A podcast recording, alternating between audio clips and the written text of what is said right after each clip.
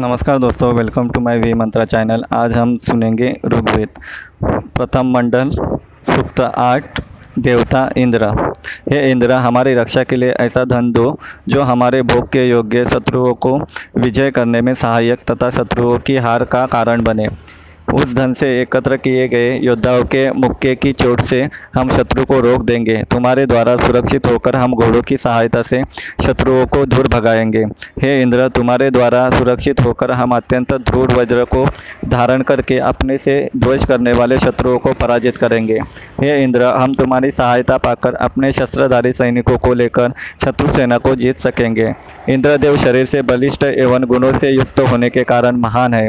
वज्रधारी इंद्र को पूर्वोक्त महत्व प्राप्त हो, इंद्र की सेना आकाश के समान विस्तृत हो। हे पुरुष, हे वीर पुरुष, युद्ध क्षेत्र में जाने वाले हैं, पुत्र पाने की इच्छा रखते हैं, अथवा जो बुद्धिमान, ज्ञान की अभिलाषा रखते हैं, वे सब इंद्र की कृपा से सिद्धि प्राप्त करें। इंद्र का जो उधर सोमरस पीने के लिए सदा तत्पर रहता है, वह समुद्र के समान विस्तृत है। जिस प्रकार जीव का पानी कभी नहीं सूखता, उसी प्रकार इंद्र के उधर में स्थित सोमरस कभी भी नहीं सूखता। इंद्र के मुख से निकल गई हुई वाणी सत्य विविध विशेषताओं से युक्त महती एवं गव्य देने वाले हैं।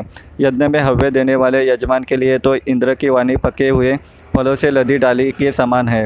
ये इंद्र, तुम्हारी विभूति या हव्य प्रदान करने वाले हमारे समान यजमान की रक्षा करने वाली एवं शीघ्र फल देने वाली है। सोमपान करने वाले इंद्र के लिए सामदेव एवं ऋग सामवेद एवं ऋग्वेद के मंत्र अभिलिषित है। इंद्र सोमपान संबंधी मंत्रों की इच्छा करते हैं। इस प्रकार सुक्ता आठ समाप्त होता है। अगला सुक्ता अगले पार्ट में लेके आऊँगा। Please follow my channel thank you